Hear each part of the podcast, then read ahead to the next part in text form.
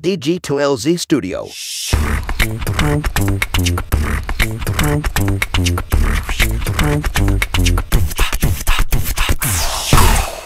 Selamat pagi, siang, sore, atau kapan pun waktu yang teman-teman pakai untuk mendengarkan podcast ini. Kembali lagi bersama saya Panji di podcast Ngobrol Bisnis. Kali ini sudah bersama saya adalah Dimas. Nama tengahnya Sandi ya? Dimas Sandi Yuditya. Bener gak? Benar, benar. Gue gue baru ngeh lagi nama lo ada Sandi di tengahnya itu gara-gara ngelihat email kan. Semalam lo kirim email kan. DS ds.yuditya ds apa ya masa Dimas oh iya Dimas Sandi itu ada ceritanya juga Sandi itu jarang gue tampilin dulu karena gitu. orang bilang katanya kalau orang Jawa namanya full katanya bisa kebaca karakternya. Jadi Sandi itu selalu gue umpetin. Jadi orang tuh Dimas Yuditya aja. Uh, oh I see. Dan mensayangkan saham masyarakat. Jadi kita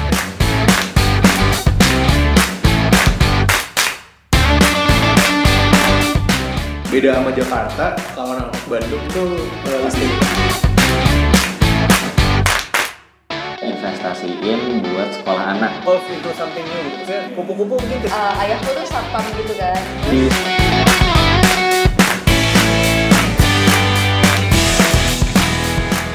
bagi yang belum tahu Dimas ini adalah kawan lama eh, kawan lama saya sama-sama ke Jerman dulu. Eh, cuman saya belajar beliau adalah mentornya di sana. Eh, Sama-sama lama di.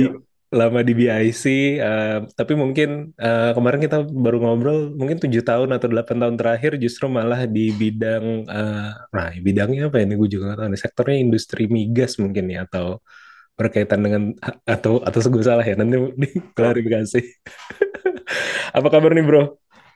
Baik baik. Alhamdulillah bro. Semoga Iya, sehat juga. Iya thank iya you. iya. Kemarin udah ketemu ngobrol-ngobrol. Iya iya iya ngobrol-ngobrol banyak banget insight terus gue share kan ke teman-teman eh tech ya eh eh, ke teman-teman intertech ya ya intermediator teknologi. Dapat salam nih dari Dimas gitu dan ada peluang kerjaan nah oh siap siap kita menampung. Apalagi yang udah kenal recordnya baik pasti lebih enak nanti. Iya, ini gue pengen ngobrol-ngobrol ini bro, apa namanya? eh, kita kan kenal berarti mungkin eh 10 eh berapa ya? 10 tahun, 11 tahun yang lalu ya. 10 atau 11 tahun yang lalu. Waktu itu ada program dari Kemenristek di eh dulu namanya masih Ristek ya, Kemenristek eh di mana mengajak para fresh graduate yang baru-baru lulus itu untuk belajar transfer teknologi gitu ya. Belajar transfer teknologi di eh, Jerman, di Indonesia agar balik lagi menjadi intermediator teknologi gitu. Nah, cuman pada zaman itu lo posisinya sudah di BIC eh, dan handling project kita gitu ya. Eh, Padahal kan kita usianya nggak beda jauh ya. Mungkin lo empat tahun di atas gua gitu. Cuman cuman beda gitu. tahun. Cuma beda setahun gitu ya. Nah, lu lu gimana tuh awal awal asal muasalnya uh, bisa join BIC pada waktu itu? Boleh diceritain. Dan BIC itu apa juga bo- boleh diceritain ya? Mungkin yang dengerin juga belum pada tahu. Oke, ya Nah, mungkin kalau bicara BIC mungkin kapabilitasnya ada pihak-pihak juga yang di dalam sana yang mungkin lebih lebih senior ya. Tapi kalau secara umumnya, jadi waktu itu eh, kebetulan gue kuliah di Malaysia, eh, masuk 2005, 2008 selesai. Selesai 2008, waktu itu masih nunggu untuk graduation, convocation, apa wisuda, balik ke Indonesia ceritanya. Balik ke Indo, eh, ketemu dengan salah satu tim dari Kementerian Ristek waktu itu namanya Pak Santosa. hmm, Kebetulan waktu program yang eh, intermediasi ke Jerman, Intertech itu itu juga di bawahnya dari Pak Santosa. hmm, Dia dulu asisten deputi difusi diseminasi IPTEK namanya di bawah kedeputian 5 kalau nggak salah. hmm, Jadi mereka itu eh, formatnya adalah mereka punya program waktu itu ada dua, ada namanya Business Technology Center yang akhirnya dikerjasamakan oleh BMBF dari Jerman, yang akhirnya ada satu expert yang ditempatkan di Indonesia yaitu Pak Franz Gelbke dan Mbak Christina tentunya. Eh, yang kedua adalah satu lagi program namanya Business Innovation Center. secara nggak langsung mungkin formatnya hampir mirip. Dua-duanya fungsinya adalah untuk difusi dan diseminasi iptek. Fungsinya intinya adalah pemasaran dari produk iptek. Karena kebetulan Kementerian Ristek waktu itu dianggap menjadi koordinator dari LPNK, Lembaga Penelitian Non Kementerian. Hmm. Itu adalah Batan, LIPI, BPPT, eh, dan Batan. Gitu.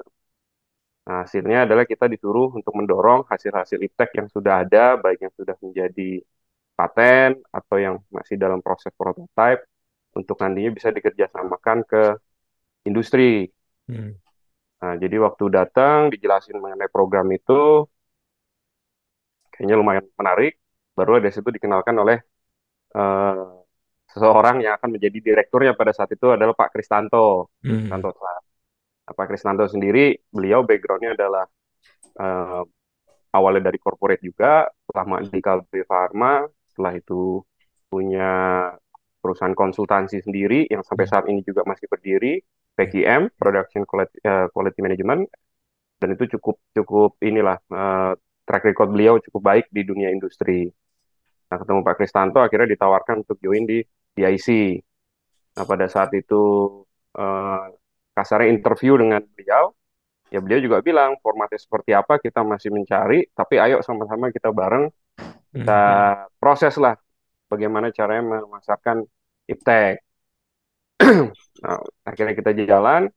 Yang gue ingat waktu itu Pak Kris itu punya satu reference book yang namanya 100 Innovation Book.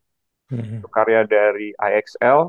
IXL itu eh, salah satu mungkin consultancy firm atau eh, manajemen firm gitu ya, yang memang didirikan oleh orang namanya Hitendra Patel. Dulu kita juga sempat undang beliau datang ke Indonesia untuk ngasih materi. Dan di situ adalah dia menganalisa 100 top innovation yang ada di dunia. Hmm. Dan dia di situ dia bikin tema, ada kalau nggak salah 10 atau lebih dari 10 tema. Dan tema itu digambarkan dengan berbagai macam uh, pola ya, pola Hmm. inovasi. Nah, buku itu akhirnya jadi inspirasi untuk BIC untuk membuat namanya 100 Inovasi Indonesia. Hmm. di mana targetnya nah, kalau buku itu adalah eh, hasil industri yang sudah established di nah, pasar. Nah, kalau BIC ini bikin adalah hasil iptek. Hasil iptek mana yang kira-kira punya potensi eh, Komersialisasi. betul untuk bisa dikomersialisasikan. Nah, itu yang kita akan publish. Niatnya adalah setiap tahun kita akan publish 100 plus 1. Tahun pertama 100, tahun kedua 101, tahun ketiga 102, selanjutnya seterusnya sampai plus 1. Dan itu whole package, whole, eh, whole 100 yang baru terus. Iya, iya. iya. Nah, untuk menarik eh, isinya, kita undang semua juri waktu itu dari sektor industri. Hmm. Dan kebetulan dengan kaliber Pak Kris dan juga dulu dibantu oleh Menteri Ristek pada saat itu Pak Kakak. Nah, ini sebagai satu alumni satu alma mater teknik fisika ya beliau ya. Sama. Pak Kusmayanto Kadiman waktu itu menterinya, beliau juga cukup eh, ya sangat dihormati lah kalau di Hmm. dunia industri di dunia Akademis. bisnis, Hmm. akademisi juga. Jadi kita undang waktu itu saya ingat juri-jurinya semua adalah eh, direktur, owner dari perusahaan. Salah satunya ada Dr. Bunyamin Setiawan, Hmm. beliau adalah founder dari KB Pharma. Terus juga ada beberapa perwakilan dari Astra, Hmm. dulu ada dengan Pak Ima Dedana, beliau juga waktu itu levelnya sudah direktur. Dan pada saat itu gue jujur, gue sebagai orang baru, Hmm. dulu nelpon-nelponin juri itu gemeteran juga bro. Hmm. Kita belum siapa-siapa suruh telepon dulu ngundang dia jadi juri. Cuma ya karena kita memang eh, diminta untuk melakukan itu ya kita telepon lah. Gue telepon, minta ini join dengan eh, support dari Pak Kris juga waktu itu direktur dari BIC. Hmm. Jadi hasilnya kita waktu itu publish buku. Nah buku itu menjadi satu program juga di Kementerian Ristek. Kita bagi berdasarkan eh lu ada namanya ARN ya. Eh, itu semacam pembagian berdasarkan segmen segmen industri atau segmen market ya. Hmm. Ada yang pangan, ada yang ICT, ada yang kesehatan, ada apa. Nah itu dibagi beberapa sektor. Akhirnya kita publish buku itu. Iya, Nah iya. setelah publish buku itu, baru kita melakukan eh, aktivitas namanya intermediasi. Nah, aktivitas intermediasi ini kita yang mulai lebih ke one-on-one approach ke industri. Baik yang modelnya industri itu mengontak kami, misalkan mencari, gue lagi butuh nih untuk Hmm. misalkan develop eh, Teknologi apa ada gitu. ya Hmm. misalnya di sektor pertanian waktu itu ada mengenai kedelai yang diimplementasi oleh bakteri dari bioteknologi LIPI Hmm. terus kita bantu mereka mau bikin dem plot demo plot di lapangan itu juga kita bisa bantu proses di situ ada juga yang mengenai permesinan waktu itu Mepo juga ada UTM dengan eh, satu industri lokal Hmm. ya seperti itulah aktivitas intermediasi tujuannya adalah sebanyak mungkin bisa terjadi kolaborasi antara akademisi dengan bisnis dengan tentunya didukung oleh government makanya dulu Pak Kakak bilang triple helix ABG Hmm. akademisi business and government Hmm. prinsip dari BIC-nya sih konsepnya seperti itu cuma seperjalanan ya pasti akan ada challenge dan ada juga suksesnya di situ Dan berarti ketika udah mulai yang melakukan eh, intermediasi itu, itu udah tahun keduanya gitu ya, atau tahun ketiga, yang yang mana akhirnya mungkin diimplementasikan juga, oh kayaknya perlu tim yang lebih besar, makanya bikin program dengan Kemenristek itu yang intermediator. Atau itu bersamaan datangnya tuh, yang secara nggak langsung sama program gua sama anak-anak. Ya, secara nggak langsung memang itu program kelanjutannya. Jadi Hmm. kalau bicara tahun pertama memang kita lebih bikin kerangkanya ya, Hmm. frameworknya, konsepnya kita mau bikin apa aja, terus aktivitas intermediasi seperti apa. Dan memang tahun pertama kita jujur lebih fokus ke LPNK. Ya, Setelah tahun kedua, ketiga kita juga bekerja sama dengan Balitbangda dan juga dengan kampus. ya. Dan skopnya makin lama makin besar. Di mana akhirnya Ristek melihat, nah pada saat itu sorry ada pergantian menteri. Ah ya, Tapi ya, setelah ya. ada pergantian menteri, Pak Kakak diganti dengan Pak Suharna, Pak Suwarna ya. Pranata. Nah, Pak Suharna ini waktu itu ada beberapa timnya juga, ada staf ahlinya, ada staf khususnya, Hmm. di mana mereka melihat ada program yang bisa dikerjasamakan dengan eh, pemerintah Jerman ya, pada saat itu Hmm. dengan eh, BMBF dan juga beberapa salah satu instansi juga yang akhirnya menjadi training provider kita, Hmm. ODI, VDI, VDI. Iya, Nah, di itu. situ itu kayaknya memang program antar antar eh, bilateral ya, antar negara, mana Ristek sangat dekat juga dengan Jerman. Hmm. Ya di situ poinnya adalah kita mengemasnya mengenai intermediasi, karena memang hasil riset udah cukup banyak, prototype bis- eh, lab juga udah cukup banyak, tapi muara ke industrinya atau muara ke aplikasi di lapangan itu yang kurang. Iya, iya. Makanya pada saat itu setelah eh, kita waktu itu berangkat sama-sama kurang lebih dua bulan ya, Iya. pas pulang salah satunya kan penempatannya juga ada di Balitbangda. BIC. Oh ya di Ba- Balitbangdanya. Ya, Oke. karena ada ada ada berapa area waktu itu ya, nggak salah Mm-mm. Jakarta, ada Lombok, Heeh. ada di Bandung, Bandung, di Palembang, Palembang, Hmm. terus Jawa juga ada kalau nggak salah ya satu ya, Jawa Timur ya Jawa Timur Jawa ada. Timur. Heeh. Nah itu memang eh, tujuannya untuk memperluas itu Iya. dan intinya juga mengawal program dari Kementerian Ristek karena Ristek itu kan Hmm. ada program namanya RUK, Riset Unggulan Kemen- eh, Kemitraan. Hmm. di mana riset ini apa akan ada pembiayaan dari riset senilai 500 sampai 1 M kalau nggak salah. Hmm.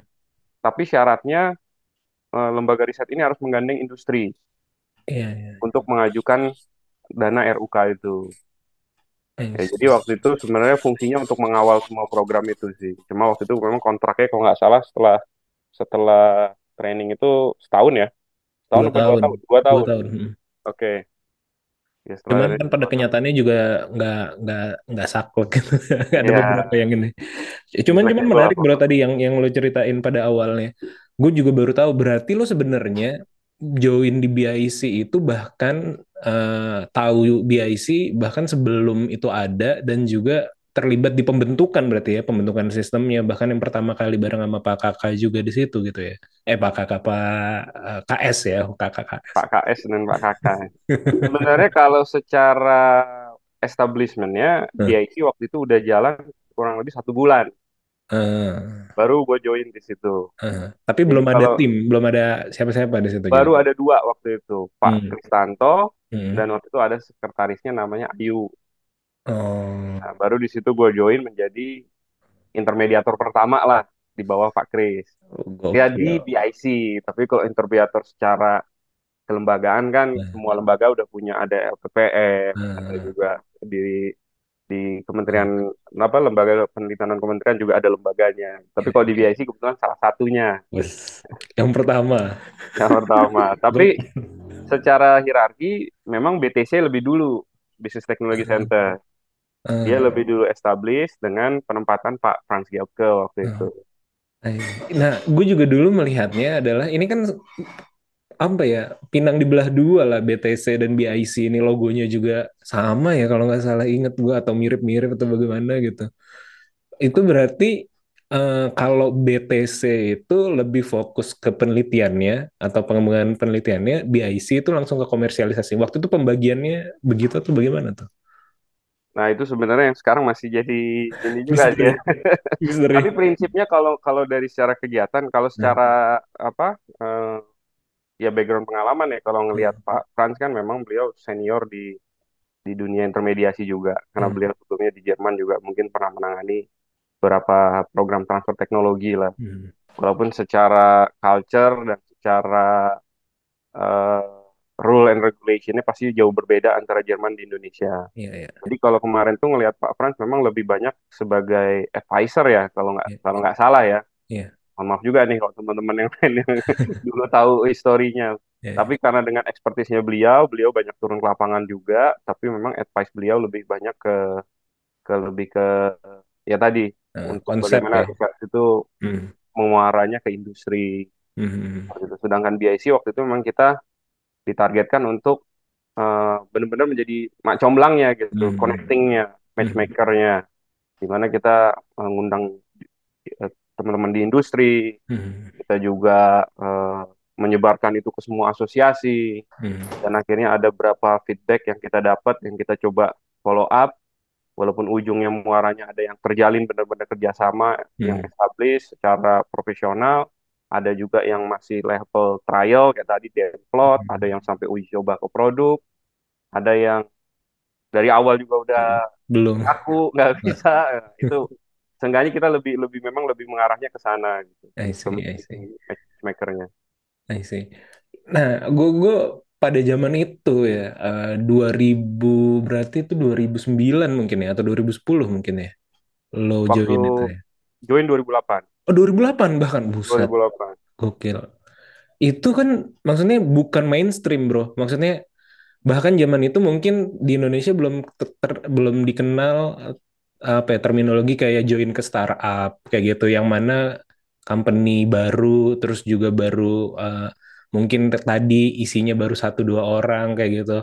Lo lulusan eh, luar negeri gitu Malaysia kalau nggak salah ini juga kan eh, seingat gue lu apa ya itu kampusnya juga berelasi dengan Oxford ya Eh, Oxford Brooks, apa Oxford Brooks namanya. O- Oxford Bukan di Oxford yang ini ya. iya Tapi Iya. betul ada afiliasi dengan ini universitas Ah, di UK. O- Oxford Oxford Brooks ya. Eh, nah itu kan tidak mainstream tuh. Maksud gue eh, kenapa lu mau gitu? Biasanya mungkin kalau lulusan luar lu ber- berpotensi bukan di situ tapi mungkin di consulting company-nya yang mungkin bisa eh, secara apa ya secara benefit lebih besar terus juga secara prestis mungkin lebih oke gitu. Tapi lo starting dari ibaratnya karir pertama lo dimulai di situ dan lo lama gitu bukan bukan yang kayak sekedar ya nyoba dua bulan gitu tapi tapi lo lama gitu kenapa tuh bro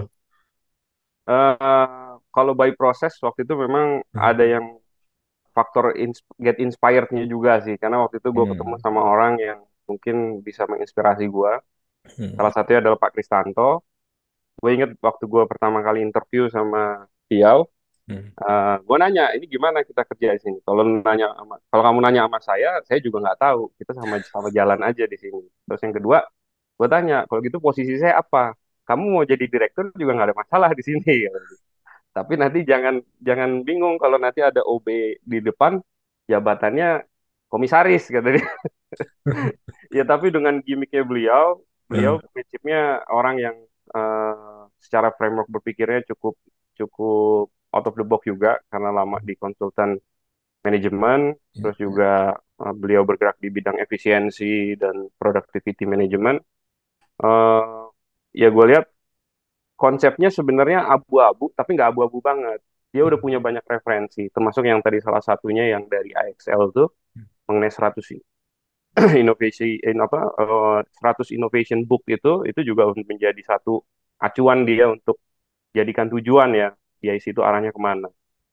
Nah, yang kedua eh, ya termasuk Pak Kakak juga orangnya cukup cukup apa ya eh, pola pikirnya breakthrough lah ya. Ya, sangat karena dia ngelihat sangat breakthrough. Beliau juga backgroundnya dulu di ITB kita tahu juga cukup banyak breakthroughnya. Dan ngelihat eh, arahnya BIC waktu itu sebenarnya menurut gue ya menjadi sesuatu yang breakthrough juga ke depannya kalau memang itu Iya. berhasil walaupun memang seperjalanan ada beberapa re- regulasi dan lain-lain yang membuat ternyata eh, kerjasama antara akademisi ke bisnis itu nggak semudah yang kita bayangkan Hmm. terutama dari akademisi yang backgroundnya adalah lembaga pemerintah Hmm. tapi ya itu dia ya gimana nggak menarik sih di Indonesia gitu dengan Hmm. berbagai macam riset waktu itu kita tahu LIPI bergerak di mana BPT di mana dan menurut menurut gua waktu itu sesuatu yang perlu belajar ternyata dibilang kebablasan juga nggak kebablasan tapi Hmm. dibilang eh, enjoy juga waktu itu ya ya ada Hmm. strugglingnya juga gitu Hmm. ya alhamdulillah akhirnya enam tahun di situ iya kan? 2008 sampai 2014 Hmm. akhirnya dengan pengalaman ya ya banyak macam lah ya semua Iya, industri iya. lah kita waktu itu pelajarin Nah, itu kan tadi sempat lo bilang juga ya, mungkin ada kaitannya tadi sama nama lo Sandi itu.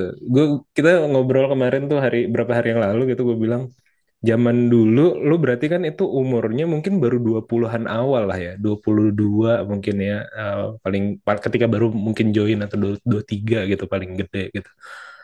Itu lo langsung menghubungi tadi ya levelnya Prof Bun gitu, direktur Kalbe, foundernya Kalbe, terus juga komunikasi dengan Pak Kakak. Waktu itu gue ingat lo pernah bilang ketika gue lagi muda itu, gue pengen ditua-tuain gitu ya maksudnya. Dengan lo entah gimana ya, mungkin style berpakaian atau mungkin apa segala macam, cara bahasa dan segala macam. Itu bener tuh kejadiannya kayak gitu tuh. ya itu baik baik baik pemikiran anak umur 20 tahun pada saat itu karena ya tadi umur waktu itu memang benar 21 tahun Eh. terus kerja kebetulan eh, ya memang waktu itu counterpartnya kan langsung dengan Pak Kris Pak Kris juga udah senior Chris itu angkatan mungkin 73. 30. Iya, tu- 73 kan. 73 dia kuliah. ya gitu. SMP kuliah Betul. ya jadi akhirnya mikir juga dan dan waktu itu yang salah satu yang bisa dilihat di depan mata kita ya beliau gitu dengan beliau yang stylenya adalah style profesional kan Iya. dengan berdasi dan walaupun sekarang udah udah Hmm. 180 derajat berbeda nih kalau disuruh gitu lagi juga mikir lagi ya jadi dengan konsepnya beliau ya akhirnya itu menjadi panutan lah pada saat itu Hmm.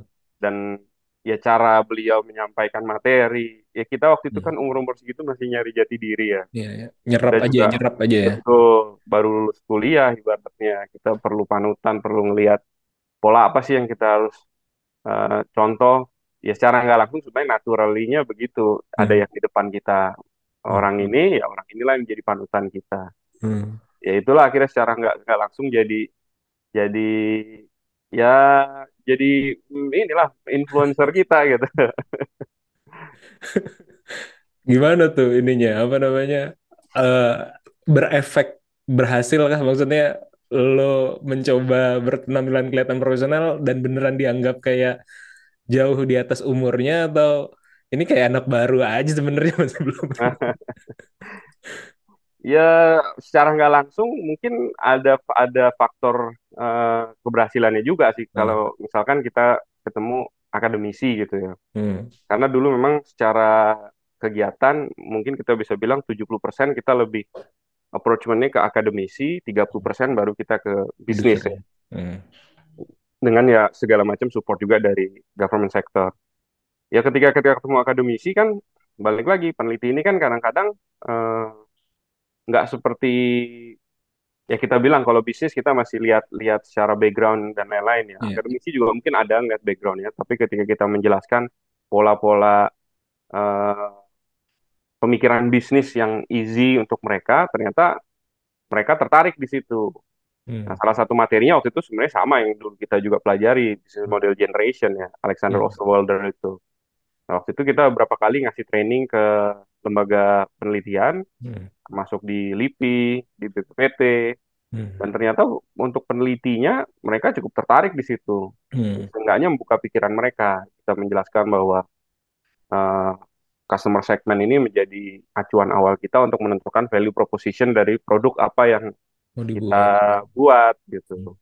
Ya mereka ternyata beberapa ada yang cukup tertarik, ada yang ternyata aduh secara regulasi kita ini istilahnya directionnya adalah berdasarkan tren lah kasarnya. Ketika Hmm. tren pada saat itu ke mana, ya itulah yang menjadi acuan riset nasional. Hmm. Pada saat pangan, pangan. Pada saat mobil listrik, mobil listrik. Pada saat misalkan apa, renewable energy, renewable energy. gitu. Padahal sebenarnya ada berapa keilmuan yang memang mereka expert di bidang itu. Gitu. Ya, ya, ya, ya, ya. Ya itulah, akhirnya ya lumayan lah sedikit ber, apa, berpenampilan tua. Kayaknya nggak dianggap muda banget gitu. Itu, itu kan tahun apa? eh, lu berarti sampai 2014 ya di BIC gitu. Eh, kalau nggak salah program gue juga selesainya tuh 2014 kalau yang ngambil full ya. Eh, Hmm. Setelah itu lo langsung join di eh langsung shifting banget tuh eh, ke eh itu ya lo sempet di apa namanya tuh Pak Edward itu ya Pak eh, Edi eh, apa namanya grupnya? Pak Warsito, Pak Heeh. Edi Syukur ya. Heeh. Di situ Jadi- sebagai apa waktu itu? Ya, jadi waktu itu eh, ya karena dulu beliau-beliau ini juga salah satu eh, perwakilan Bintang dari. Kementerian Ristek lah ya. Mhm. Waktu beliau satu Hmm. staf ahli, satu staf khusus. Eh, akhirnya cukup cukup dengan circle-nya juga waktu itu sama-sama circle anak-anak eh, Intertek ya. Iya iya iya. Banyak yang sudah duluan join ke beliau. Waktu itu ngobrol-ngobrol ditawarin punya konsep eh, namanya BTIC ya. Business Technology Incubation Center. Ya konsepnya waktu itu mereka punya klaster klaster mahasiswa yang akhirnya namanya apa eh, MITI. MITI ya MITI ya. Ya MITI, cuma MITI ini ada produk mungkin kalau gue bahasnya mungkin produknya, produknya adalah BTIC, di mana mereka punya program ke kemahasiswaan menjadi wadah untuk eh, mahasiswa berkumpul, terutama untuk pengembangan produk dan lain-lain. Salah satunya penunjangnya programnya adalah BTIC, Business Technology Inkubatornya. Hmm. Nah, waktu itu gue diajak join, ya gue bilang kenapa enggak gitu kalau memang bisa bantu. Dan Hmm. secara secara ekonomi juga waktu itu lagi butuh asupan juga, akhirnya bantu di situ.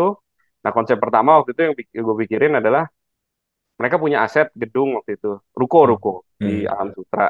Ruko itu gue lihat rukonya besar, orangnya dikit. Sampai lantai tiga tuh kosong. Hmm. Akhirnya waktu itu gue minta, gue kasih ide, kenapa nggak kita bikin eh, FO, Virtual Office, VO, VO. Hmm.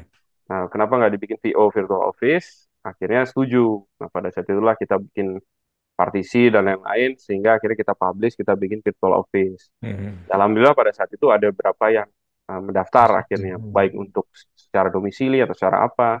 Karena mindset gue pada saat itu, kita harus tumbuhin komunitasnya dulu. Hmm. Istilahnya komunitasnya ada, memang ada pebisnisnya, ada industrinya, mau bidang apa pun, mereka ngumpul di sana, baru nanti program kita akan bisa lebih nyambung gitu. Apalagi kita banyak mahasiswa yang keilmuannya juga cukup baik dari sektor-sektor eh, keilmuan yang spesifik, nanti bisa dijoinkan juga ke mereka gitu untuk membantu. Hmm. Pada saat itu ini bikin itu satu, yang kedua waktu itu kita ingat banget waktu itu sama eh, Intan ya kita sama-sama kenal Intan yang sekarang di BI itu BI. kita Hmm. bikin juga minimarket waktu itu karena waktu itu Hmm. Edward itu kan eh, arahnya lebih ke ke- kesehatan ya Hmm, walaupun iya, akhirnya ujungnya dibilang terapi atau apa tapi intinya Hmm.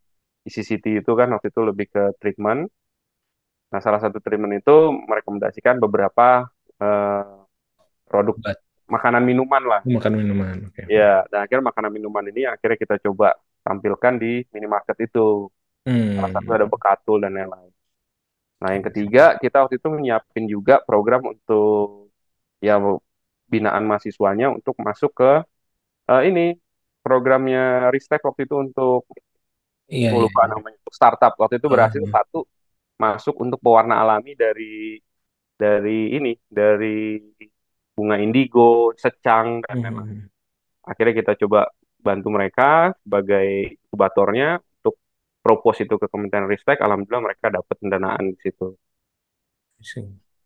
Iya. Itu, itu kan agak apa ya, walaupun masih sebidang eh, atau juga eh, apa ya, masih masih satu area lah, satu area pekerjaan lah ya, Eh, mirip-mirip tuh antara yang di BIC eh, dan dan di MITI itu. Eh, tapi kan segmennya agak berbeda gitu dan juga mungkin secara eh, pada pada pada zaman itu ya di umur-umur lo segitu lo ada ngerasa ini nggak sih sesuatu apa ya yang yang lo kerjakan sekarang itu less atraktif dan yang sebelumnya gitu. Ada ada hal-hal yang kayak gitu nggak? Pada waktu itu eh, terpikir seperti itu nggak? Kalau dari masanya, karena BTIC waktu itu masih berbarengan dengan BIC ya. Oh masih beririsan waktunya. Masih, waktu Eh, itu masih. Jadi waktu itu akhirnya kita, gue bagi dua inilah, dua waktu dari eh, seminggu itu berapa hari ke BIC, berapa hari ke BTI, BTIC gitu. Kalau itu sebenarnya masih masih benang merahnya itu masih nyambung ya ya. karena dunianya masih berhubungan dengan teknologi, Eh, keturusannya juga masih ke ya ke hmm, entrepreneur walaupun lebih basisnya lebih ke teknologinya.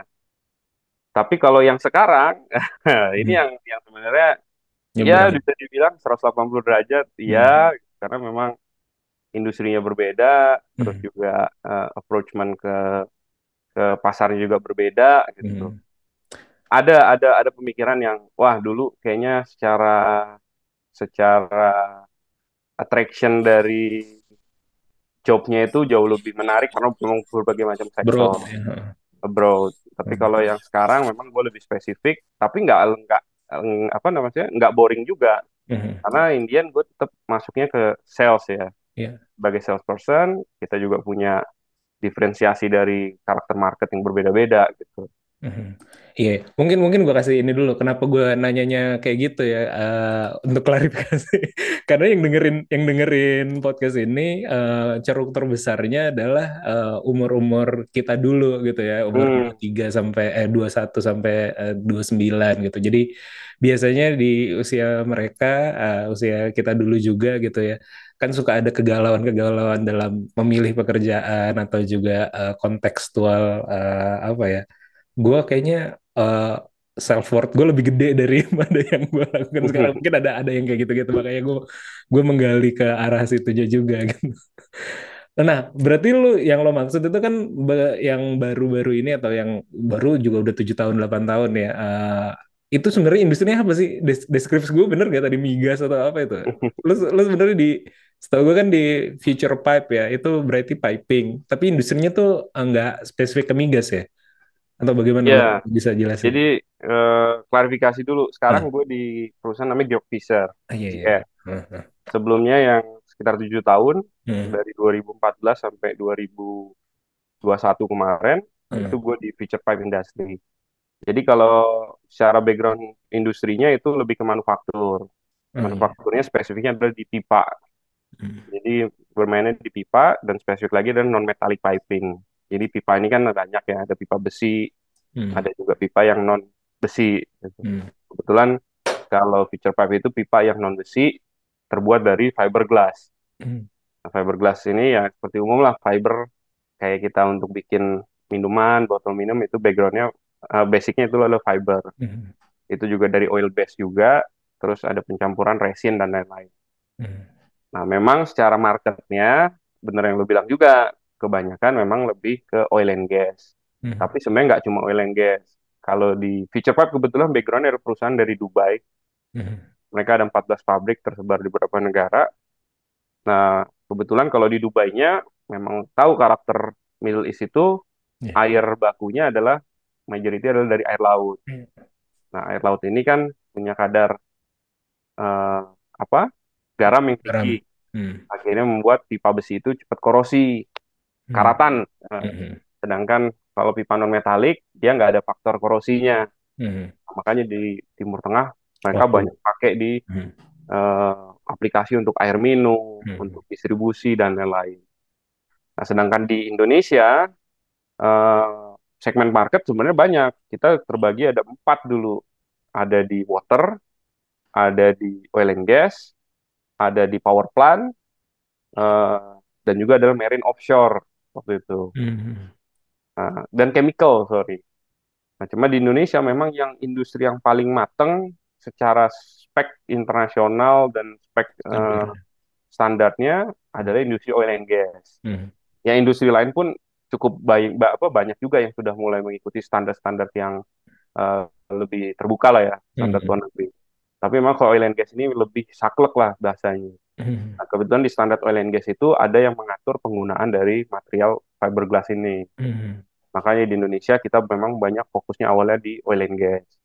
Hmm. Nah, itu untuk aplikasi-aplikasi seperti high pressure, kita bicara pressure pipe itu yang sampai ke 3000 psi, Hmm. sekitar 210 bar, biasanya untuk water injection ke well, dan juga untuk utility, fire system, dan lain-lainnya. Nah, Ya, ya, ya. Ber- nah, eh, ini juga eh, sebelumnya di Future Pipe, lalu sekarang di eh, apa tadi GF itu kepanjangannya? Georg Fischer, Oke, Georg Fischer. York Fisher. Takutnya gue salah nyebut.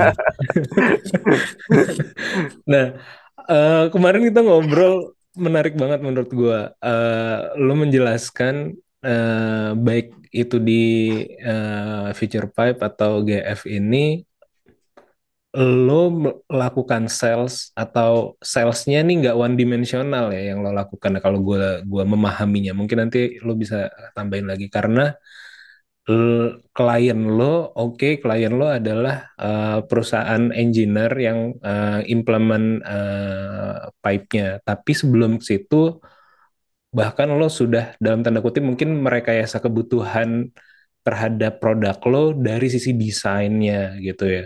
Terus eh, bahkan mundur lagi dari sisi kebijakannya biar bukan merekayasa mungkin ya mengadakan kebutuhan tersebut gitu ya dari sisi regulasinya di agar diarahkan ke sini. Lalu dari sisi desainnya juga diarahkan ke sini ke ke, ke produk lo. Itu gimana sih bro? Eh, cara ngedefine-nya ya mungkin di awal ya. Eh, lu lu bisa ya lu secara sales bisa melakukan itu dan si company ini bisa berpikir se, sekompleks itu gitu. Ya sebenarnya eh, salah satu background waktu gue di BIC itu ngebantu juga, Hmm. terutama waktu itu kita ke Jerman kita belajar mengenai eh, business model generation, market segmentasi dan lain-lain. Karena Hmm. akhirnya itu bisa kepakainya di di secara pola pikirnya gini, Ji. Kita tetap perlu nentuin customer segment kita pertama, baru di situ kita bisa tahu value proposition apa yang kita bisa sampaikan. Hmm. Nah kalau di kasus gue sekarang, kalau kita bicara eh, kebutuhan dari klien untuk membeli produk itu Hmm. muaranya cuma dua. Ada yang project base, project base itu berarti dia mau bangun sesuatu yang baru Hmm. menjadi suatu project atau dia menambah sesuatu yang baru menjadi project baru Hmm. atau MRO atau maintenance repair overhaul. Hmm. Orang bilangnya maintenance lah. Hmm. Jadi ketika pipa existing setelah berapa tahun ada masalah dia mau ganti Hmm. atau pipa existing umurnya sudah eh, tercapai dia harus ganti itu masuknya ke MRO. Nah, sedangkan di project base ini atau kedua-duanya sebenarnya bermuara ke siapa sih yang decision maker-nya. Hmm. Karena setiap decision maker ini punya eh, ekspektasi atau eh, dia mencari value-nya berbeda-beda gitu. Hmm. Contohnya misalkan eh, owner atau end user, Hmm. baik dia misalkan K3S, kontraktor-kontrak kerjasama atau product sharing company seperti Pertamina, Shell, BP, dan lain-lain, mereka pasti nyari produk untuk yang long life. Secara capex bisa baik, tapi secara opex buat mereka lebih menarik. Karena supaya operating expenditure-nya bisa lebih baik gitu. Nah, mereka pasti cari produk yang reliable. Reliable ini dilihat dari apa? Track record-nya, historicalnya, historical reference dari produk ini sudah dipakai di mana aja, berapa Hmm. lama, ada isu atau enggak, dan lain-lain. Yang kedua baru bicara dari compatibility, bahwa produk ini compatible nggak terhadap spek yang sudah dipakai di internasional atau di worldwide uh, specification. Misalkan mengacu ke ISO, ke ASTM, atau ada juga sertifikasi-sertifikasi produk yang memang dibutuhkan. Hmm. Karena ada kalau di fiberglass itu ada namanya API, American Petroleum Institute, ada yang 15 LR, ada yang 15 HR. Nah, ini dari segi owner ya, mereka berpikir di situ. Nah, yang kedua ada juga EPC. Hmm. EPC ini memang lebih ke sebagai main-con-nya lah, Hmm. uh, engineering, procurement, construction. Kalau dia ini kan ibaratnya dia bidding di project itu, setelah dia menang, dia akan eksekusi projectnya. Hmm. Kalau bisa sesuai dengan budget yang dia dapatkan atau bisa lebih rendah. Hmm. Terakhir biasanya menunggu masa commissioning. Setelah commissioning, proyek selesai, ada masa retensi itu kurang lebih setahun sampai dua tahun, tergantung dari proyeknya. Setelah dua tahun selesai, serah terima, sudah. Warranty mereka selesai. Hmm. Eh, ibaratnya owner nggak bisa lagi klaim ke mereka Hmm. kalau ada masalah. Jadi sebenarnya target mereka lebih ke short to mid term lah. Iya. Kalau di sini mereka lebih ngelihatnya adalah apa? Pertama adalah compatibility. Bahwa produk yang kita tawarin sesuai dengan spek yang udah di-decide oleh klien. Hmm. Yang kedua, budget. Hmm. Nah, mereka pasti akan lebih concern ke budgetary-nya. Hmm. Supaya gue menang proyek ini nilainya katakanlah 12 triliun. Hmm. Kalau gue bisa hemat jadi 9 triliun, ya kan Hmm. 3 triliunnya menjadi Profit. benefit dari Hmm. si visi company itu. Pasti mereka akan cari budget yang lebih murah. Nah, fase project itu juga sama, Ji. Pertama, kalau misalkan kita bicara project ya, Hmm. mereka pasti akan melakukan namanya FEED, Hmm. front end engineering design. Atau kalau kita bahasa kasarnya visibility study lah, gitu. Hmm. Di mana mereka akan menugaskan engineering company atau kadang ada juga yang fast track. Jadi Hmm. dari awal FEED itu sudah di running oleh EPC, Hmm. tapi EPC dengan yang punya background di engineering juga ya. Hmm. Nah, FEED ini adalah di mana mereka akan menentukan eh, apa yang akan dibangun, spesifikasinya apa, dan di sini akan ada opsi-opsi lah prinsipnya. Hmm. Bahwa opsi satu mereka bisa menggunakan eh, metalik misalkan Hmm. atau non metalik, tapi secara cost wise-nya itu hanya budgetary, maksudnya gambarannya hanya gambaran kasar. Nah, ketika dokumen FEED ini dibuat, itu biasanya di running oleh engineering company. Hmm. Di Indonesia cukup banyak, ada yang lokal, ada yang dari luar juga. Hmm. Mereka running itu selesai, baru setelah itu dibalikin ke owner, owner baru running namanya EPC tender. Hmm. Nah, EPC tendernya di mana EPC EPC akan ikutan di situ. Sampai akhirnya ditentukan pemenangnya, baru pemenangnya itu eh, melakukan eksekusi project, di mana nanti mereka akan purchase ke kita. Nah, Hmm. fungsinya gua sebagai sales, gua harus tahu stage-nya. Kadang-kadang untuk barang-barang yang nggak common seperti non-metalik, karena Hmm. non-metalik ini ada beberapa material yang common, ada yang uncommon. Kalau waktu gua di fiber, itu sebenarnya nggak semua orang tahu. Nah, jadi gua di situ fungsinya untuk punya market intelligence lah ya. Hmm. Gua tanya ke owner, lu project ada apa lagi yang mau jalan? Ini nih rencana. Terus stage-nya apa? Ini sekarang lagi fit. Siapa konsultannya atau engineering-nya? Misalkan ada namanya Singgar Mulia, ada namanya PT Sinergi, yang Hmm. luar ada Floor Daniel, McConnell Dowell, dan lain-lain.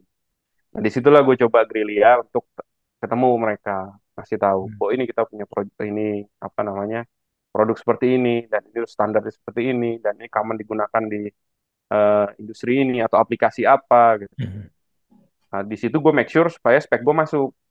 Hmm. Nah, karena ketika nanti keluar eh, tender dokumen buat EPC, Iya. biasanya itu sudah ada namanya AML Hmm. atau APL, Approved Manufacturing List Hmm. atau Approved Brand List. Hmm. Jadi itu udah dimasukin speknya, misalkan pipa gue yang sekarang kan HDPE atau CPVC. Siapa yang di-approve perusahaannya? Hmm. Ada PT A, B, C, D. Nah, itu di situ gue harus make sure perusahaan gue masuk di situ. Hmm. Karena ketika itu udah masuk, seenggaknya gue one step ahead. Jadi pasti gue akan diundang. Hmm. Tapi ketika itu nggak, ketika itu gue istilahnya eh, loss, maksudnya gue nggak ikut di fase tadi yang awal, berarti fase kedua adalah gue harus approach di EPC-nya. Hmm. Gue make sure lagi ketika mereka mau ikutan bidding, ketika mereka belum menang nih, Hmm. ya gue make sure, bos, ini ada nggak yang misalkan barang gue masuk di situ. Hmm. Nah, gue make sure juga ke mereka, kalau misalkan ada, ini barang gue sama nih dengan yang ada di list itu, walaupun gue nggak masuk ke ML. Hmm. Nah, selama speknya masuk, mereka bisa masukin barang gue dengan proses deviasi nantinya. Hmm. Tapi deviasinya lebih ke misalkan manufakturnya. Bisa juga deviasi ke materialnya, walaupun akan lebih panjang prosesnya kalau deviasi di material. Misalkan material existing stainless steel, Hmm. lu mau ganti ke fiberglass, itu pasti prosesnya akan lebih panjang. Hmm. Ya prosesnya di situ sih, memang kita harus tetap analisa dulu siapa segmen marketnya, baru kita bisa offering value proposition apa yang kita bisa tawarkan. I see. Iya, maksud gue tadi nggak one dimensional dalam artian nggak direct eh, tadi. Misalnya kalau kita ngomongin em, klien atau customer dan value, lo kan memetakan masing-masing eh, customer, bahkan bukan customer. Kalau kita eh, ngomongin customer eh, secara eh, definisinya kan yang bayar kita lah gampangnya gitu kan. Yang bayar kita sebenarnya atau yang bayar lo eh, di perusahaan lo kan sebenarnya APC-nya kan, si perusahaan Hmm. yang jadi kontraktor dari user kan sebenarnya. Eh, tapi lo ngambil ke belakangnya lagi gitu kan, ngambil ke ya udah berarti sebelum bahkan sebelum tender itu dimenangkan lo udah ngobrol dengan user dulu, user eh, fasenya di mana itu yang lo deketin gitu. Eh, pertama kalinya ini gimana tuh? Maksud gue, lu mengikuti sistem memang di company-nya sudah begini atau atau itu kreasi lo pikir pas di jalan, eh pas di jalan pas ketemu ambil jalan gitu. Oh berarti gue harus main ke belakangnya lagi nih. Oh di sini, gue harus ngeliat proses ke belakangnya lagi. Eh, eh, compare di gue ya, gue gue sebenarnya mungkin ada bagian-bagian yang seperti itu juga gitu, yang main lebih di belakangnya lagi gitu ya, nggak nggak nggak langsung direct ke customernya, tapi justru ke pengambil keputusan di belakang eh, customernya. Eh, dan itu gue temukan memang sambil jalan gitu. Tapi tapi di sisi lain yang yang lo lakukan nih lagi se- sedikit lebih kompleks gitu ya, kompleks lebih lebih kompleks dari yang gue ini kan gitu. Jadi kayak nggak kayak creating kebutuhannya tuh dari core-nya gitu loh. Kayak misalnya bahkan belum ada desainnya atau desainnya belum nge-reverse pakai eh, tadi ya fiber gitu. Mungkin pakai yang lain atau eh, tapi lo udah udah masuk di situnya gitu. Itu lo temukan memang apa memang industri ini seperti itu gitu. Ah, kaidahnya berjalan ketika lo join atau lo berkreasi di situ gitu. Sebenarnya ya waktu itu belajarnya memang karena kebetulan gue ditempatin di produk yang gak common. Waktu itu adalah fiberglass ya.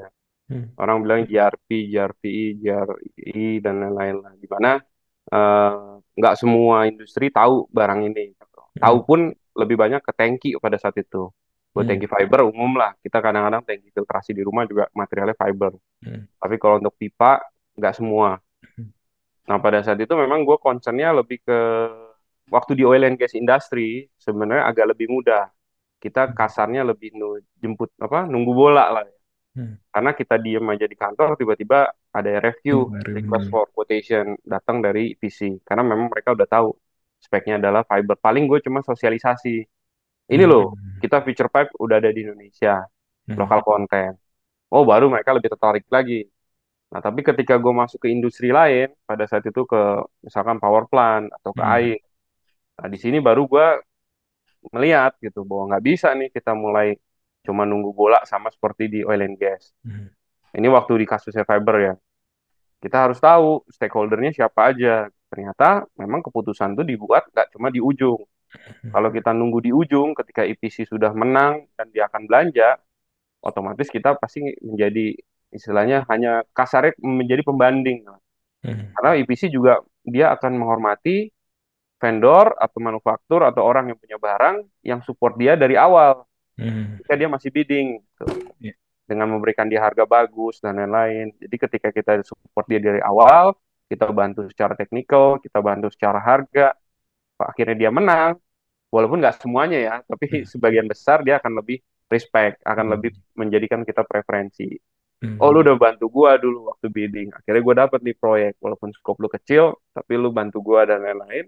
Ya. Ketika gua menang, ya lu menjadi preferensi gua dulu, walaupun gua akan tetap cari pembanding. Hmm. Nah, ketika kita nunggu di ujung, ya kita bisa menjadi jadi pembanding itu gitu. Atau ketika kita mau memaksakan untuk menang, bisa juga, tapi Hmm. pasti prosesnya akan lebih non teknikal ya, Iya, iya, iya. Nonton nih. akan lebih non teknikal Iya, iya, di situ. Intinya di Eh, situ. eh, Iya itu itu menarik banget bro karena gue sendiri apa ya gue baru belajar eh, flow yang tadi itu baru-baru ini ya mungkin karena gue nggak nggak nggak pernah terjun di industri maksudnya nggak pernah belajar secara resmi gitu ya Eh, jadi selama salah satu yang signifikan berubah di tahun 2002 kemarin di bisnis yang gue jalankan bisnis gue B2B juga basisnya gitu kan ya Eh, dan ini udah lo lakukan tadi berdasarkan cerita lo yang yang baru berubah di 2022 itu adalah gua meng, uh, sales funnel gua itu mencoba mengikuti uh, proses yang dilakukan oleh klien. Tadinya enggak tuh, tadinya enggak ya. Jadi maksudnya uh, tadinya gue punya indikator sendiri gitu uh, dari first meeting, terus misalnya nextnya demo atau nextnya second meeting apa gitu, terus presentasi, terus apa uh, apa namanya quotation apa segala macam gitu. Jadi ada fase-fase yang kita define sendiri uh, parameter waktu dan parameter uh, konversi dari setiap fase sales funnel tersebut gitu. Dan itu menyebabkan banyak yang uh, bukan banyak ya, ya uh, mayoritas miss gitu, mayoritas miss lah dari target time dan target uh, konversinya gitu. Karena cara pandangnya adalah cara pandang si bisnis yang kita jalankan, uh, sales funnel kita gitu. Nah, tapi ketika gue di 2022 kemarin mulai ngerubah tuh, oh iya lo kalau kliennya kayak gini, sales funnel kita ngikutin proses uh, di mereka nih, uh, proses pengadaan di mereka seperti apa sih? Misalnya di corporate dengan di government kan berbeda gitu fase hmm. dan segala macamnya dan itu jadi jadi bikin gue oh iya bu, bukan jadi justifikasi pembenaran lambat tapi jadi kita lebih spesifik tahunya oh iya kalau market ini memang prosesnya dari satu ke dua nih segini dari dua ke tiga gini gitu jadi jadi itu itu uh, apa namanya uh, baru gue ketahui gitu kalau dihitung itu kan sebenarnya gue, bisnis sudah 2000 berapa udah, udah lama lah gitu cuman, cuman gue baru belajar uh, secara lebih terstruktur uh, polanya. Jadi selama ini gue ngerasa coba dari dulu gue tahu gitu. sama lah, baik proses juga lah. Dulu juga nggak langsung nggak langsung. Ya tadi gue bilang awalnya juga sama. Prinsip kita nunggu bola kan. Ya jemputnya juga jemputnya cuma jemput-jemput yang deket-deket aja gitu. Tapi ketika lo tahu kalau lo nggak istilahnya nggak ambil bola dari awal, ya lo nggak akan bisa menguasai yeah, bola yeah. itu yeah. ya lo memang harus harus lebih ke mundur ke belakang lagi. Iya iya iya. iya. Ya dulu gue ingat ada kata-kata kan apa uh, ciptakan kebutuhan gitu. Yeah. ya in principle kadang-kadang ada benernya juga. Kayak sekarang ternyata ketika gue ngelakuin sales visit gitu ya, terutama ke klien-klien yang memang masih belum terjamah gitu. Mm. Ternyata banyak uh, solusi yang bisa gue tawarin dari produk gue. Mm. Contohnya misalkan untuk kalau pipa kan urusannya cuma apa sih? Pipa lu bocor, hmm. pipa lu nggak tahan terhadap misalkan paling umum ya bocor ujungnya. Hmm. bocornya kenapa? Biasanya nggak tahan terhadap temperatur, hmm. nggak hmm. tahan terhadap tekanan, uh, chemical hmm. yang ada di dalamnya atau tekanan, berarti ya atau karena ada faktor eksternal. Ya intinya empat ini. Ketika gua gua yang lebih karena kita sebagai uh, prinsipal, kita yang punya produk, kita yang lebih tahu karakter pipa kita. Hmm. Nah kebetulan di GF ini pipa jenis pipa banyak. Hmm. Untungnya ketika gue punya jenis pipa yang banyak, ketika gue datang ke lapangan, gue lihat karakternya apa, hmm. chemicalnya apa, itu bisa menjadi satu analisa gue sendiri. Akhirnya gue bisa offering something ke mereka. Hmm. Nah kuncinya apa? Mereka juga nggak bisa langsung masuk ke skala project kan, hmm. karena kalau project itu kan fasenya panjang, hmm. bikin budgetary, approval, uh, engineering proses dan lain-lain. Hmm. Nah gue bisa offering namanya trial, sama seperti kalau mungkin demo atau apa. Hmm. Kalau gue bilangnya trial trialnya gimana gue bilang ke pabrik bikin dong satu spool uh, dua spool gitu hmm. itu kita tes kita koneksi pakai flank to flank ke pipa existing kita tes kalau nggak ada kebocoran nggak ada masalah di pipanya mereka happy ibaratnya no cure no pay lah hmm.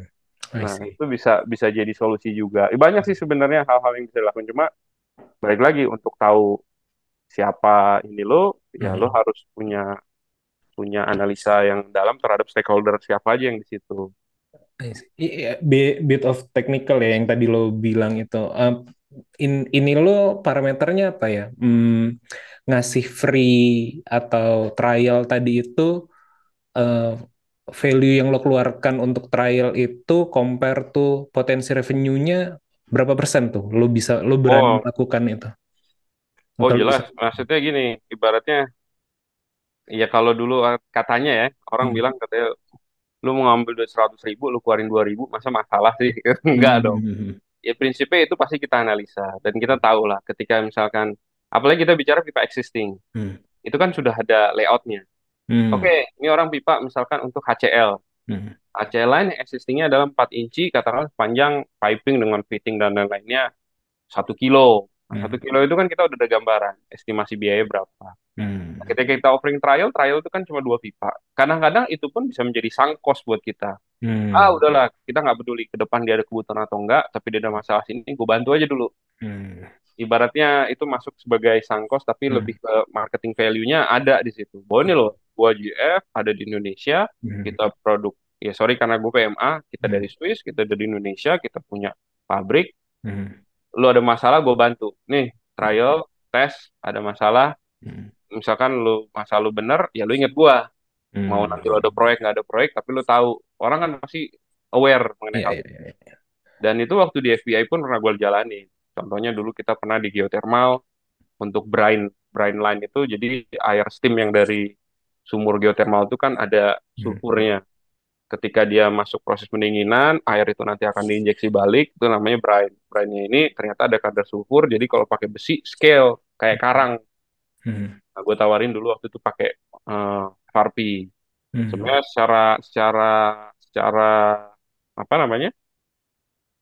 Secara performance-nya bagus. Hmm. tapi ternyata air itu kadang-kadang suka stagnan. Stagnan itu nggak bergerak, akhirnya scale-nya numbuh di bawah.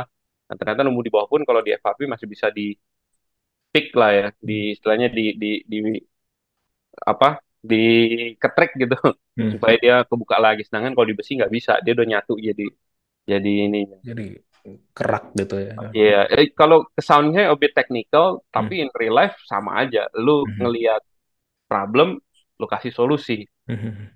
pasti orang uh, Iya. aware dengan barang. Prinsipnya itu sih. Kayak lu juga produk lu kan solution provider juga kan. Lu Hmm. lihat ada masalah, masalah antrian dan lain-lain, lu Hmm. bikin suatu manajemen yang lebih baik, akhirnya come up dengan produk lu. Semua produk fungsinya pasti di situ, mencari solusi. Cuma gimana lu nyampein value proposition-nya ke klien, tadi lagi multi dimension nih, klien kita Hmm. kan cuma satu. Masing-masing punya punya apa? ekspektasi yang berbeda-beda. Nah, itu yang Hmm. lo harus sampein. I see. Ini kita udah udah udah hampir satu jam nih ngomong. Waduh, Nggak kerasa. ngomong kayak di warung kan kan. Padahal masih banyak yang pengen gue kulik nih. Eh, cuman mungkin ini apa namanya? Lo gue lihat ya dari dulu tuh baik itu di sebuah solusi yang abstrak ya, intermediasi kan solusi abstrak ya sebenarnya, bukan bukan bukan spesifik gitu. Kita connecting aja gitu. Atau bahkan sekarang eh, ketika lo jual sebuah solusi konkret gitu eh, yang lebih jelas, eh, walaupun gue duga eh, di yang sekarang dan gue yakin sih bukan cuma gue duga ya, lo peng- belajarnya tuh banyak gitu. Karena kan product knowledge-nya susah gitu, apalagi kita bukan orang, eh ya gue engineer sebenarnya cuma cuman mungkin lebih banyak gak engineer, cuma cuman lo kan bukan bukan di engineering gitu, tapi lo pemahaman terhadap produknya tuh dalam gitu eh, dan prosesnya juga dalam. Eh, tapi dalam baik itu yang abstrak atau yang konkret ini gue lihat lo sangat mudah bukan sangat mudah ya fluent lah dalam menjelaskan eh, nya gitu dengan menjelaskannya mudah berkomunikasinya gitu salesperson banget gitu. Eh, menurut lo itu datangnya dari mana ya? Lo bisa seperti ini gitu. Kalau secara apa ya, kalau bisa dibilang prosesnya, gue juga agak kurang paham secara detail ya. Tapi kalau menurut gue gini, gue tipikal orang yang percaya kalau lebih ngedengar, lu akan bisa ngasih sesuatu yang lebih baik gitu. Pengertiannya gini tuh, Hmm. kayak misalkan kalau lu bicara tadi barang gue barang teknis, ya memang pipa ini memang pipa, pipa sih pipa, tapi kebetulan pipa gue masuknya ke industri-industri yang lebih teknikal. Hmm. Nah, ketika gue cuma lihat di satu sisi, dari sisi misalkan gue ada technical eh, departemen ya, yang dia ngajarin hanya dari satu sisi. Oh, pipa kita bagus, begini, begini, begini, punya fungsi ini, punya fungsi itu, punya ini. Kasarnya dulu gue mendengar itu dari peneliti-peneliti yang ada di LPNK tadi. Hmm. Nah, tapi ke- tapi gue juga nggak mau berhenti di situ. Gue lebih tertarik adalah ketika gue temu klien, apa sih eh, ketika lu ngeliat barang ini apa sih atau ketika lu ngeliat pipa apa sih yang lu concern lu tuh di mana?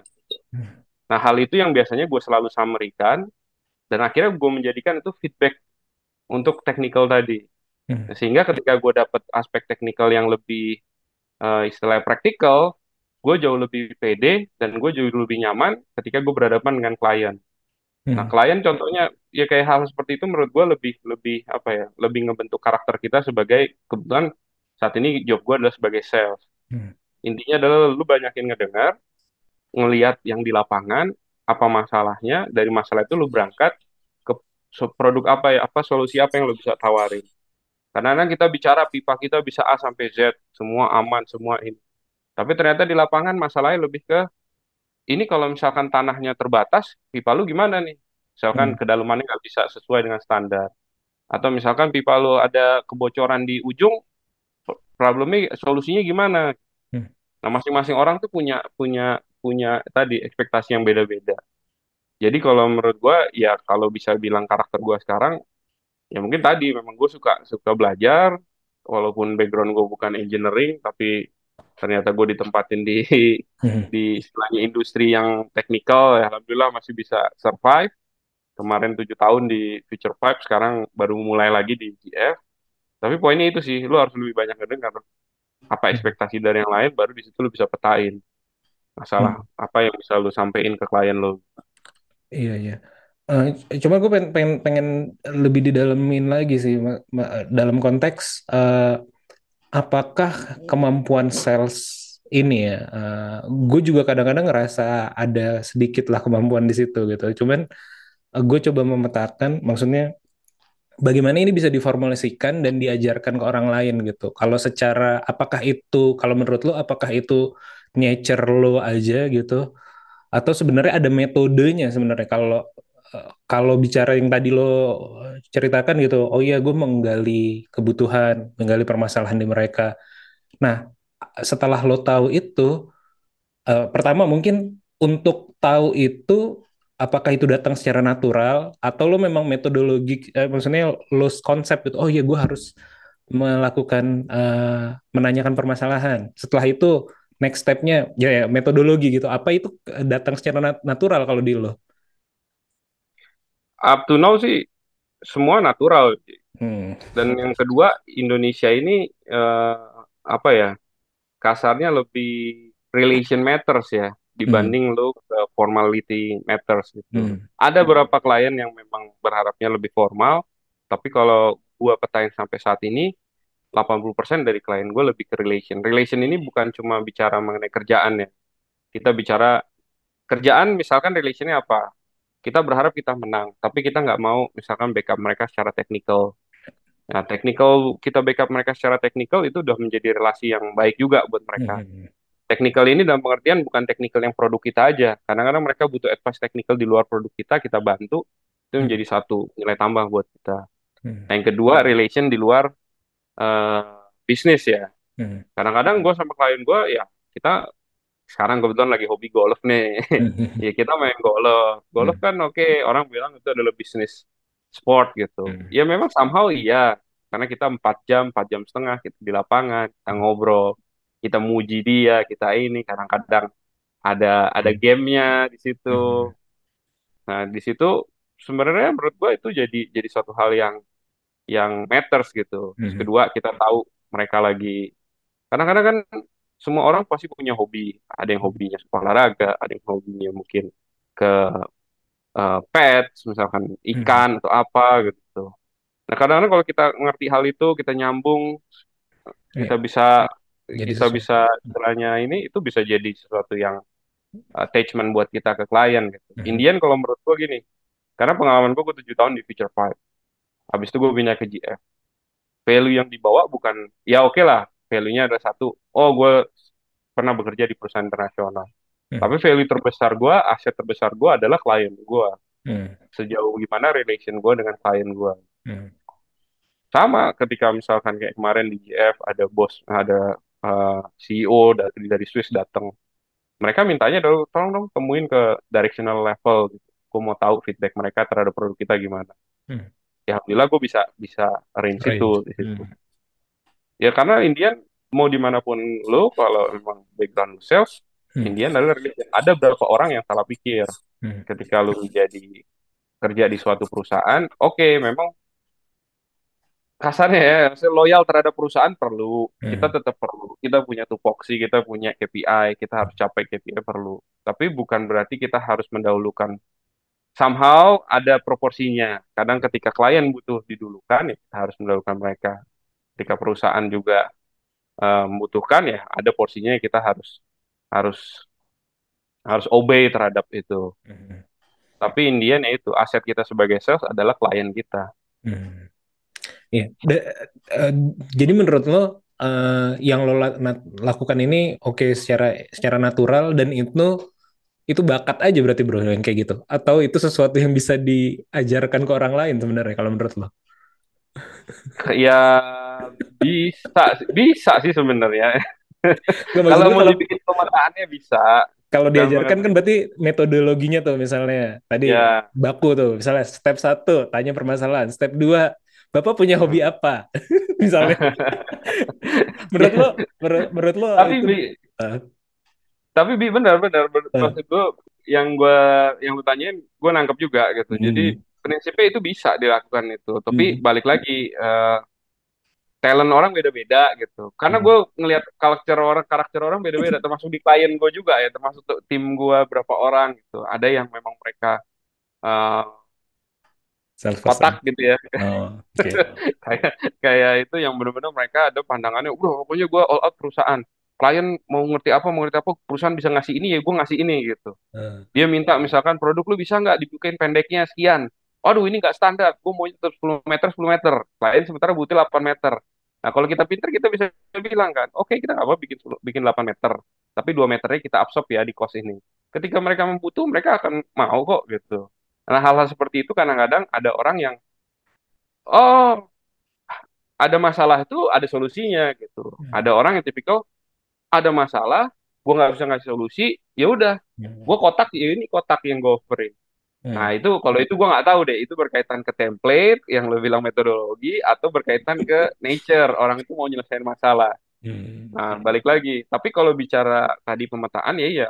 Kalau sebagai sales poinnya adalah ya sales ini adalah solution provider kalau menurut gue sih. hmm, Karena lu menjual barang, barang lu menjadi part of solution dari problem yang ada di klien lu. ya, ya. Cara tahu problemnya dari mana? Bukan dari technical lu yang ada di pabrik lu yang ngajarin lu. Barang Hmm, lu bisa A to Z. Tapi dari klien. hmm, Apa masalahnya dia? Masalahnya misalkan memang line pipanya nggak cukup kuat atau apa, atau memang lebih ke budget atau lebih ke apa. Kadang-kadang dari situ kita tarik mundur, baru kita cek value hmm, proposition kita bisa nggak untuk mecahin di situ. hmm. Ya kalau menurut gua sih lebih lebih campuran ya. Secara metodologinya ada, tapi secara karakter lo sebagai in person lo harus memang Ya, ya, ya. ya memang harus harus cari ini, cari cari solusi gitu.